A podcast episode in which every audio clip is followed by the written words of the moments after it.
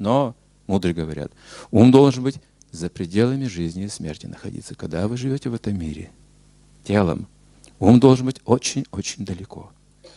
Это регуляция. Я покажу схему небольшую по поводу регуляции ума и тела, потому что регуляцией ума сейчас никто не занимается. Это мы не получим образование ни в школах, ни в институтах, нигде. Регуляцией тела управляют необходимость, работа, отдых. Все, что мы сейчас на практике знаем. Немножко спорт, если кто-то увлечен, искусство, если кто-то увлечен, музыка, если кто-то увлечен. Это как бы украшает вот эти наши обычные ритмы жизни, как бы скрашивает нашу скуку, обыденность. Некие такие развлечения для чувств, такие занятия. Но они могут быть просто убиением времени. Потому что мы с вами живем в мире из пространства и времени. что преодолевать такие пространства, в которых мы сейчас живем, нужна скорость. Скорость вызывает стресс, страх, опасение. Страх означает, что мы видим поверхностно свою жизнь, не успеваем осмыслить. В состоянии страха человек не может мыслить глубоко.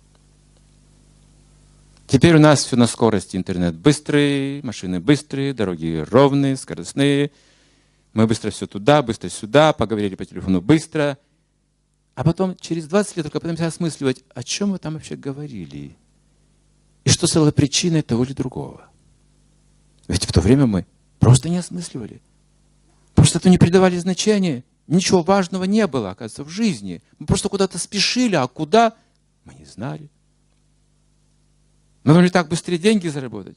Да, мы же сокращаем пространство и время экономим, так кажется – но мы теряем глубокое мышление, теряем себя. В этом режиме действия. Поэтому каждое время суток человек должен глубоко мыслить, находить время. Вглубь. Что все остальное в течение дня будет по поверхности чан, чала, туда-сюда, друг, враг, приятный, неприятный, зима, холод, вот эти все мысли, вот они будут вращаться, зрелище. Все будет смешано, вот такой хаос будет в уме. И когда нам скажут, что первично курица лицо, мы скажем, откуда же я знаю? У меня в уме хаос. Ответа не могу найти. Я не могу ответа найти на эти вопросы. Время циклично.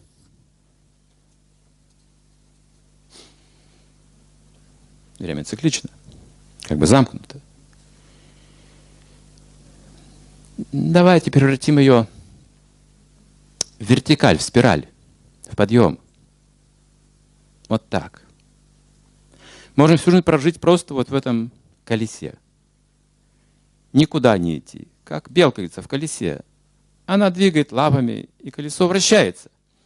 Но куда она бежит? Никуда. Эти сутки идут, и мы вращаем эти сутки с работы на работу, с работы на работу, с работы на работу, с работы на работу. А куда? Он еще поспал немножко. Снова выглянул в окошко, а с платформы говорит город Ленинград. Хм. Он еще поспал немножко. Снова выглянул в окошко, а с платформы говорит город Ленинград. Да что ж такое? Уже третий раз. Сел в отцепленный вагон. Вот такой рассеянный, судится бассейн. Вагон никуда не ехал, оказывается. И так нам кажется, жизнь-то идет, и скорость увеличивается, да? Скоро, наверное, мы достигнем чего-то. А счастья нет. Как мы бы хотели, на самом деле, этого настоящего, великого, всепоглощающего счастья. И как я сказал, ничего сложного в этом нет, если это регулирует свою жизнь. Так, и мы начнем сейчас говорить о сутках, не о годах. О годах сейчас говорить не будем. Поговорим о сутках. 24 часа разделим на три части в трех гунах материальной природы. Рассмотрим наши сутки. Гуна означает качество. Весь материальный мир – это гуны материальной природы. Гуны, качества какие-то. Пища – это гуна. Мы принимаем какую-то пищу определенного качества, и эти качества приобретаем. Человек, с которым мы общаемся в какой-то гуне, мы тоже соприкасаемся с гуной, когда общаемся с кем. Поведешься, то и наберешься. Вода в разных гунах, например. Проточная вода, чистая, вот эта родниковая сатва гуна. Озеро ниже гуна. И застойная вода уже такая, знаете, затхлая тамагуна, или водопроводная, это тамагуна. Водопровод это не чистая вода, это отходы фактически мы пьем. Мы знаем, что наконец поняли, что воду не нужно пить из водопровода, нужно покупать воду лучшего качества, лучшей гуны. Потому что если мы пьем такую воду, она разрушит наше тело и наш ум, повлияет это качество. Угнетает ум нечистое, замедляет жизненные процессы. В конечном итоге слабеет иммунная система, пропадает динамика внутренняя, становится жить неинтересно, как болезнь, знаете, если вам жить неинтересно, это значит человек больной. Ему плохо, ему нехорошо, он не видит, не видит вот этих достояний, потрясающих энергий, окружающих его. Он не может воспринимать и радоваться жизни. Это гуна. Поэтому нужно следить, с какой гуной мы соприкасаемся. Мы таким превращаемся. Как бы. Понятно, что тело будет стареть, но мы не должны превращаться в старика. Мы должны, не должны соприкасаться с этой гуной. Думать мы должны о другом. Не о теле, не о старости, не о болезнях, не о деньгах, не о друзьях и врагах, а о другом. И вот этот цикл можно превратить в спираль, как бы в подъем. Интересный процесс. Здесь мы нарисуем 10 часов утра. 10, так, здесь получается 18 и 18 плюс. Здесь получается у нас 22, да? 22. Вот вращается наше суточное время. Так. Циклирует. От 10 утра до 18 страсть, гуна страсти. Не что иное, как активное состояние, деятельность, страсть. Вот тут начинается работа, все оживает, включаются механизмы, не знаю, все выезжают, готовы к труду, страсть. С 10 до 18 вот этот период времени страсти. Пик попадает у нас на сколько? Да, 14 часов, 14.00. Пик страсти. Страсть диктует нам плоды деятельности. Это деньги, это карьера, это какой-то успех, то есть какая-то выгода. Мы руководствуемся выгодой, чтобы день зря не, прожить, чтобы с выгодой прожить, с прибылью, не потерять ничего. Успешно, удачно. Удачного дня мы говорим, когда идем на работу, чтобы мы не потеряли ничего, потери не было. Так, мы это страсть нас толкает к этому. Страсть имеет недостатки, она организована хорошо, человек хорошо выглядит, у него хорошая одежда, он вовремя приходит на работу, он организован, он исполнителен, он служит начальству очень хорошо, это все страсть. Он любит свою молодую жену, это тоже страсть. Он готов работать, чтобы поддерживать семью. Но она имеет недостатки. Кроме этих плюсов, она имеет недостаток жадности и чрезмерного вожделения. Чрезмерное вожделение – это то, что приводит в неудовлетворение, в в раздражение. Потому что люди много работающие, они также склонны гневаться, раздражаться, недовлетворенными быть, им все мало, или недостаточно их уважают, или почитают, они чувствительны к этим вещам очень. Это в страсти. И вот в течение дня вот эта энергия влияет на человека. Он работает и приобретает плюсы и минусы. И положение может достичь, и жадность может развить. Все что угодно. И зависть может развить. Да. От 18 начинается влияние гуны невежества, вечернее время. Так, правильно написал? Два часа ночи, простите, тут 22 говорит. Два часа ночи, вот, 2.00. Здесь у нас будет тамас. Или напишу невежество. Невежество. Это то, что мы называем отдыхом расслаблением, прострация какая-то. То есть я устал от работы, теперь мне нужно отдохнуть, отключиться. Сон, допустим. Это невежество. Также, если я много работаю, я могу, ну, плохо себя чувствовать, перерабатываю, переутомляюсь, болезни приходят какие-то. Врачи говорят, нужно отдыхать, нужно там отстраниться. Потому что болезни это тоже невежество, они разрушают. То есть страсть может чрезмерная перейти в болезни, поэтому до 18 часов, не позже работа. Если мы слишком много работаем, обязательно будут какие-то разрушительные признаки. Внутри, как я встречал много таких людей, говорит, вот я там то сделал, то, то сделал, работал, да, не покладая руку, успешно, все хорошо.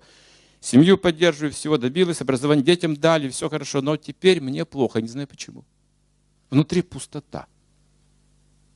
Такой симптом. Это тамас. Это чрезмерная страсть приводит к опустошению, либо к сумасшествию, к шизофрении, вот к таким симптомам. Чрезмерная страсть также нарушает психические процессы. Поэтому необходим сон. Но сон тоже может быть разный. Сон невежества, сон страсти, сон добродетели. Из двух часов начинается влияние сатвы до десяти. Это добродетель. Добродетель. Значит, здесь пик у нас получается. Пик невежества получается у нас в 10 часов, да? 22. Так?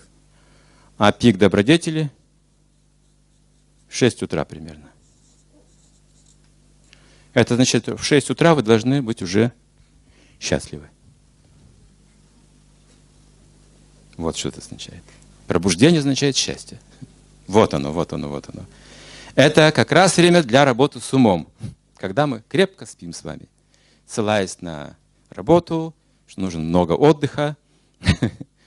Хорошо, давайте поговорим о сне сейчас немножко, потому что на самом деле в правильном сне много спать не нужно человеку. глубокий сон очень важен для отдыха, именно глубокий сон. Сон со сновидениями не дает достаточно восстановления. Это тоже потеря энергии эмоциональная. Если нам что-то снится, тоже какие-то тревоги, что-то кажется, что-то мы боимся, какие-то глупости снятся, это тоже утомляет, сон может утомлять нас. Просыпаемся какими-то уставшими. А вот когда сон без сновидений глубокий, вот это особое состояние. Потому что есть еще одно состояние. Вот это сушупти, состояние глубокого сна, контактирует с четвертым измерением. Бодрствование, сон, глубокий сон. Три получается. И вот четвертое измерение, где восстанавливаются наши силы. Контакт. Только в глубоком сне. В глубоком покое.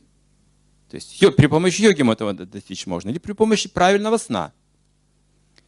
Если мы научимся правильно спать. Йоги могут восстанавливаться за 15 минут такого сна. А в обычном случае, если человек не занимается так активно йогой, то самый эффективный сон с 8 вечера до 12. Это самый эффективный для глубокого сна. Но почему не удается так глубоко уснуть?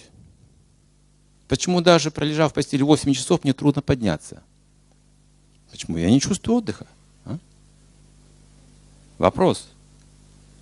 Потому что сон нарушен глубокий у меня. Почему? Глубоко спит только тот, кого любят. И кто любит. Вот тут мы можем испытать глубокое прибежище внутри себя, покой. Любовь дает это прибежище. Нарушаются отношения между людьми, деньги, деньги, деньги, подозрения, зависть, обиды. Сон нарушается. Если вы пролежите без сна всю ночь, вы же не отдохнете. Вы же измучаетесь просто.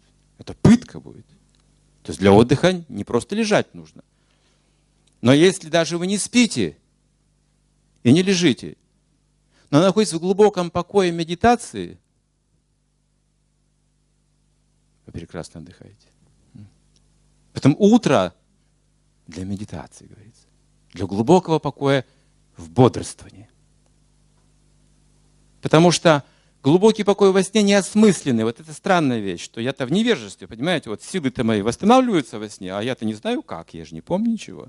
Что там за механизм? Если бы я видел бы, я бы увидел чудо, конечно, там. Это чудо происходит, только я не могу его объяснить и констатировать как факт. Но одно могу сказать, а как хорошо я отдохнул, а? Ничего не помню. Но силы какие, смотрите, с утра. О, хочется делать зарядку, тут открываю окно, тут прана, воздух. О, жизнь пошла. То есть я набрался какой-то энергии и воспринимаю теперь, чувствую сильный ум тоже. При этом утром зверь страсти, невежества спит. Глухим сном вообще, беспробудным. Вообще. Мертвое время для страсти и невежества. Все отключено природой. Там они подзаряжаются все, на подзарядке все находятся в своих кроватях. Очень интересный этот момент природы. До восхода солнца самое удивительное время для пробуждения именно ума внутреннего. Что такое этот внутренний ум? который отключен от работы, от врагов, от друзей, от всех понятий умственных, выдумок наших. От этого опыта обычного, подножного корма, так сказать. Он отключен от этого, и он счастлив. Вот и все. Все просто. Вот и все. И вот тут уже можно поговорить, что же такое счастье, когда у человека есть опыт. Когда нет опыта, что толку говорить об этом? Ну, самадхи, что о нем говорить, толку, если человек его никогда не испытывал. А испытал тоже говорить не нужно. Это вопрос именно опыта. Если мы не обрели опыт, то мы на этом вопросе счастья просто не заостряемся уже. Это слово, знаете, избитое, много говорят об этом, но а что это такое? Да, видимо, его и нет, как такового. Лиса жена прыгает за виноградом, говорит Изоп. Он часто приводит эту басню. Лиса, она увидела гроздь винограда, она прыгает за ним, но не может достать. Высоко он. И тогда она говорит, а что толку от него? Должен быть он кислый, только оскомину набьешь, да и все. И уходит. Все. Так недосягаемо осталось. Сегодня открываю Бхагавата Пурану, Шримад Бхагаватам. Там стих, что лучше прожить одно мгновение в полном сознании – чем долгую жизнь, лишенная всякого опыта и смысла. Как жизнь дерева. Потрясающий стих. Хотя бы одно мгновение вот это счастье ощутить. Это, говорится, достаточно. Просто вот это мгновение, секунды. Потому что оно как семя. Оно будет расти, потом развиваться. Вот это семя посадить. Хоть бы мгновение, вот этот опыт. А потом начинаются поиски. Мы уже знаем, имеем опыт, мы уже ищем. Мы уже чувствуем этот запах счастья, где оно, где его нет. Мы начинаем различать гуны природы, у нас появляется измерение, понимаете, у нас была вспышка света, мы увидели. Мы увидели что-то. Мы уже знаем, что мы ищем.